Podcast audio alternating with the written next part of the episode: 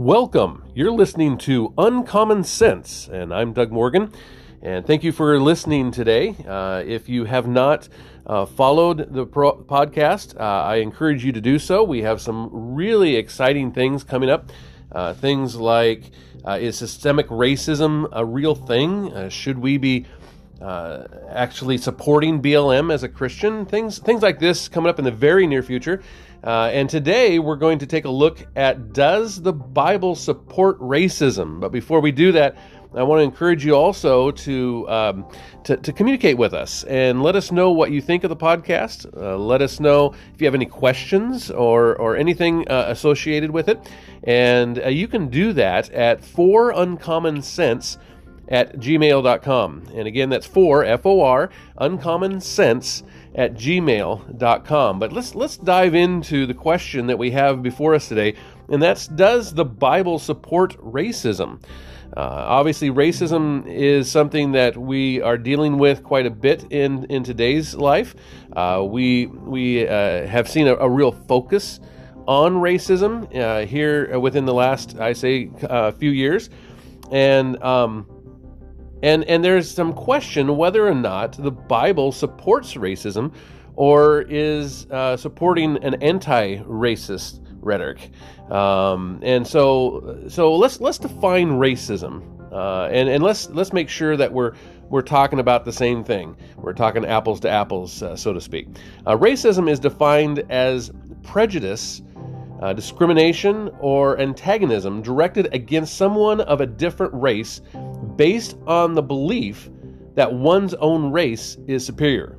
So that is the definition of racism. And uh, it, it is basically saying that someone has a prejudice, someone uh, is, is demonstrating uh, discrimination based on the color of one's skin and in them thinking that their race or their skin color is superior.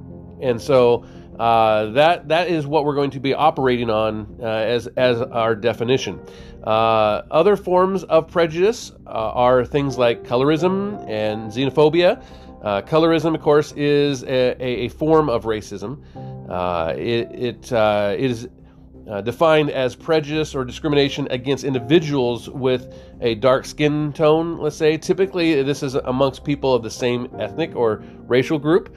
Um, and so you can you could literally be someone who is uh, let's say black uh, and uh, and, and be uh, racist against someone who is maybe a little lighter um, in skin tone, uh, or vice versa. So, uh, like I say, there, there's basically like racism within a race. Xenophobia is defined as a dislike or a prejudice against people from from other countries. So, uh, really, the the um, almost the, the the real definition of xenophobia is is that we are uh, scared of someone. You have you have a phobia. Um, you have a fear of of the uh, of people of uh, unknown uh, people. So uh, people that are not like you uh, or from another country. That is the definition of xenophobia, which again is a spin off of racism.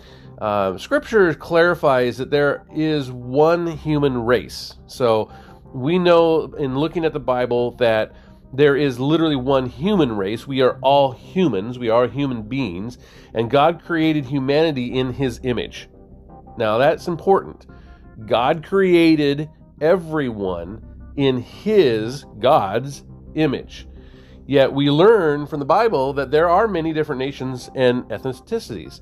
Uh, we see that there are some of the most mentioned um, in the Bible, and, and, and some some are like, for instance, if, if you have your notepad out, I'm going to throw a couple of of these at you. Um, we're not going to dig into these uh, here, but I, I, encourage you to do so on your own time. But we uh, we see things like uh, the Arabs.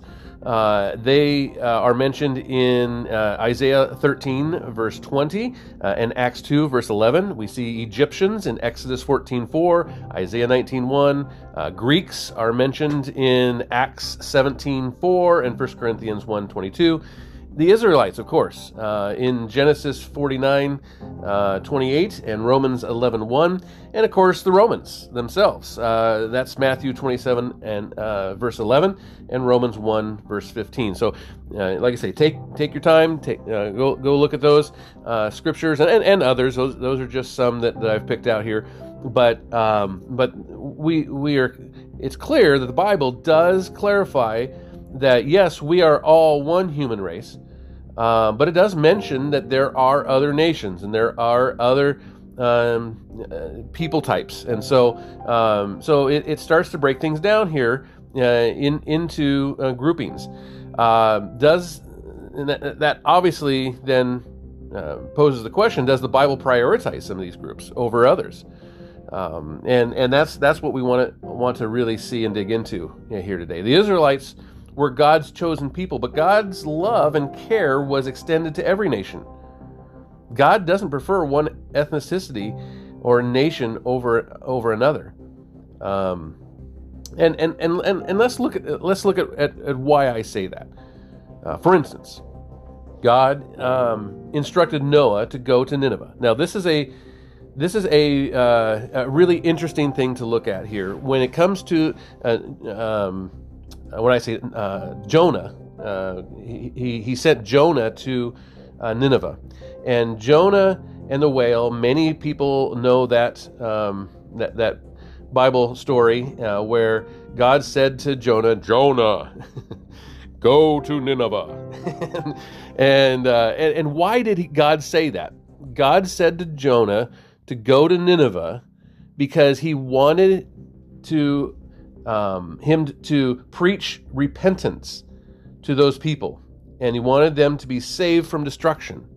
So that's what he was calling Jonah to do. Many, we, we oftentimes with the story, and we, we we get so caught up in, in, in the big fish or the whale or whatever that that we forget about what was being done there in the first place, and that was God was calling Jonah to go to Nineveh to preach and to be a prophet and say, look, you guys need to turn around and you need to repent and you guys are on the wrong path and you're going to be destroyed if you do not uh, repent and turn toward God. And and what was Jonah's response to that? Jonah's response was that he went the other direction from Nineveh and said, I don't want to do that. Why did he do that? Why was that Jonah's reaction. Jonah's reaction was because he didn't like the Ninevites. The Ninevites were a were a nasty people. They were definitely not followers of God, and they were doing a lot of things that were very anti-God. And and and, and Jonah had the attitude of, well, it would be nice if God did destroy them. and they, they were a powerful nation. They, they were one that had a lot of influence.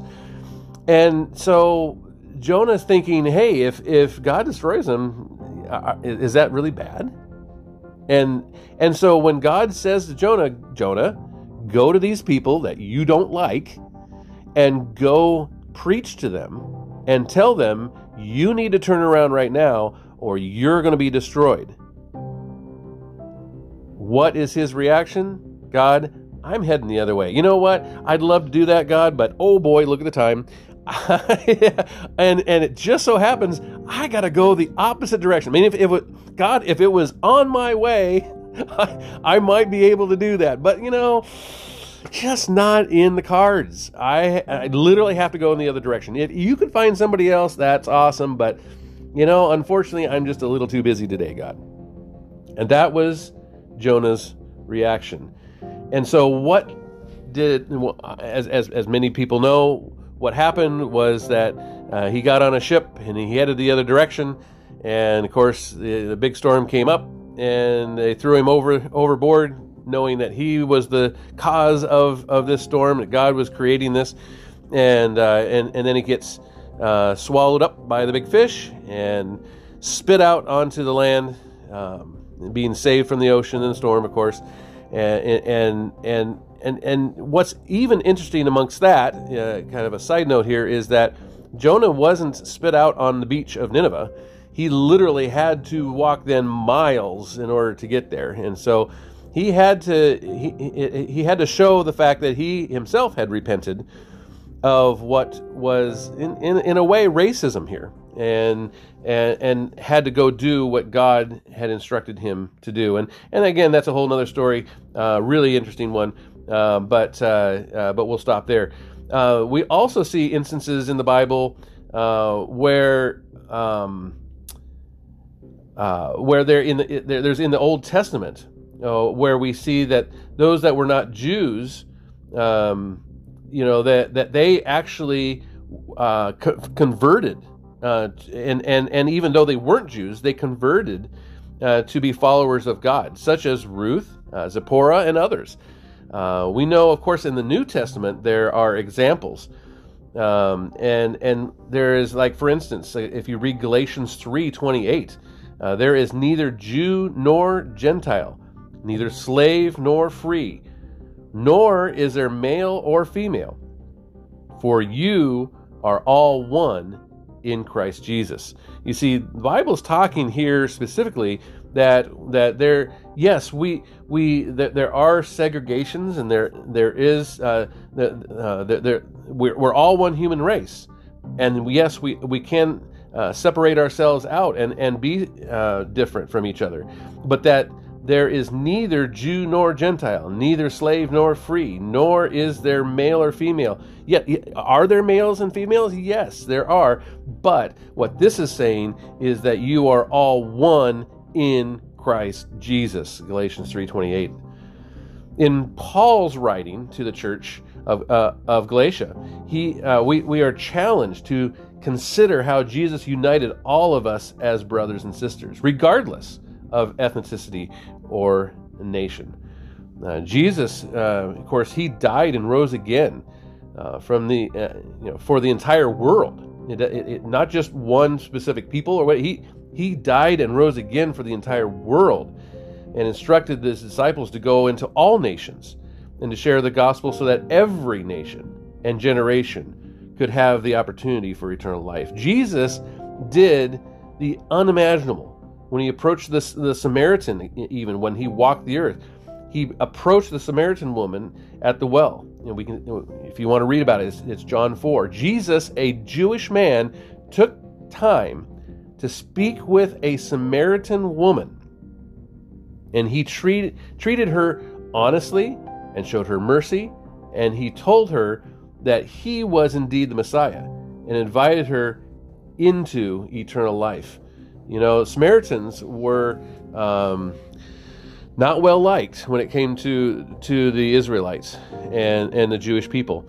Um, they were kind of uh, I guess you could call them half breeds or whatever. Some people would call that that, that they they um, they were just not not Jewish enough, and they were uh, they, they they had uh, um, they, they had become kind of an adversary or and and uh, had to form their own, own nation. They had to group together. Uh, and so uh, here's Jesus treating them exactly the same as he would anyone else. And that was completely contradictory to society at the time. Uh, Jesus also shared a radical parable in which the hero of the story was a Samaritan. That's Luke 10. Once again, Jesus spoke against the racism that existed between Jewish people and Samaritans throughout uh, through this powerful story. Uh, so, even though there are no passages, I mean, we can't uh, see in the Ten Commandments uh, that one says, Thou shalt not be a racist. um, so, you know, there, there are no passages that specifically answer the question of how God feels about racism. There are scriptures that give us plenty of guidance about God's love for all of his people. You know, at, after uh, this, I and, and and this this is this is a I, I want to um, read Revelation seven nine here, and I want you to to really concentrate here on on on what God feels about racism, uh, and this is of course end time type stuff, and it says this: it says, "After this, I looked, and behold, a great multitude that no one could number, from every nation." From all tribes and peoples and languages, standing before the throne and before the Lamb, clothed in white robes, with palm branches in their hands. You see, this is a passage that is, is describing a, a wonderful event that brings everyone together. It does not matter from what people, um, tribe, language, doesn't matter. Everyone is together and they're worshiping God, and it's going to be such a beautiful, beautiful scene. And racism has has no place here. Um, scripture teaches that God created all human beings in His image. The Bible makes it clear that racism is wrong and entirely contradictory to God's command to love our neighbors. You know, His unconditional love and and the teachings of Jesus uh, are are just very clear here, and and we we know that that uh, racism does exist, that people uh, can think of themselves as superior just simply based on the, the color of their skin. But um, but you know what's what's really cool is that we have seen throughout history how the Bible and, and Christian teachings have uh, gone to um, mitigate that. Uh, in some cases, Bible ideas have led to the abolition of practices that uh, that every other culture in history had embraced, such as like slavery, for instance. Uh, we know that that uh, that slavery is is not something that was uh, an American thing. I mean, this is something that has been around for ages and ages and ages, way way before anything here in America. But because of of the, the Bible and, and the teachings against racism, uh, we know that that slavery was abolished here in, in our country um, because of those biblical teachings. Modern cultures uh, Im- impacted by Christian heritage often take for granted that civil rights, racial equality, uh, freedom, and so forth are, are moral imperatives. Because if if we aren't if we don't have a moral base, then then then why is slavery wrong?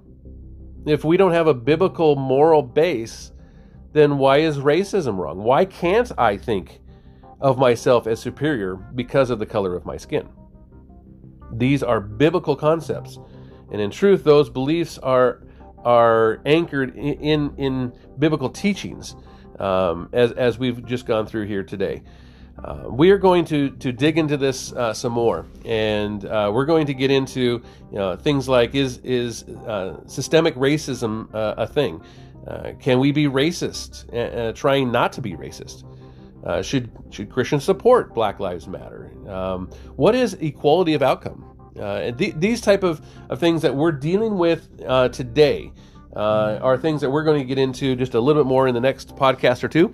And so I, I encourage you to uh, to tune in uh, and and listen to these uh, upcoming podcasts. If you have any questions, if you have uh, any, any, kind of comments, I'm I'm, I'm completely open. Uh, both the positive and negative comments, and and those can be sent, of course, directly to me at four uncommon sense at gmail.com. That's for F O R, uncommon sense at gmail.com. Until then, thank you for listening.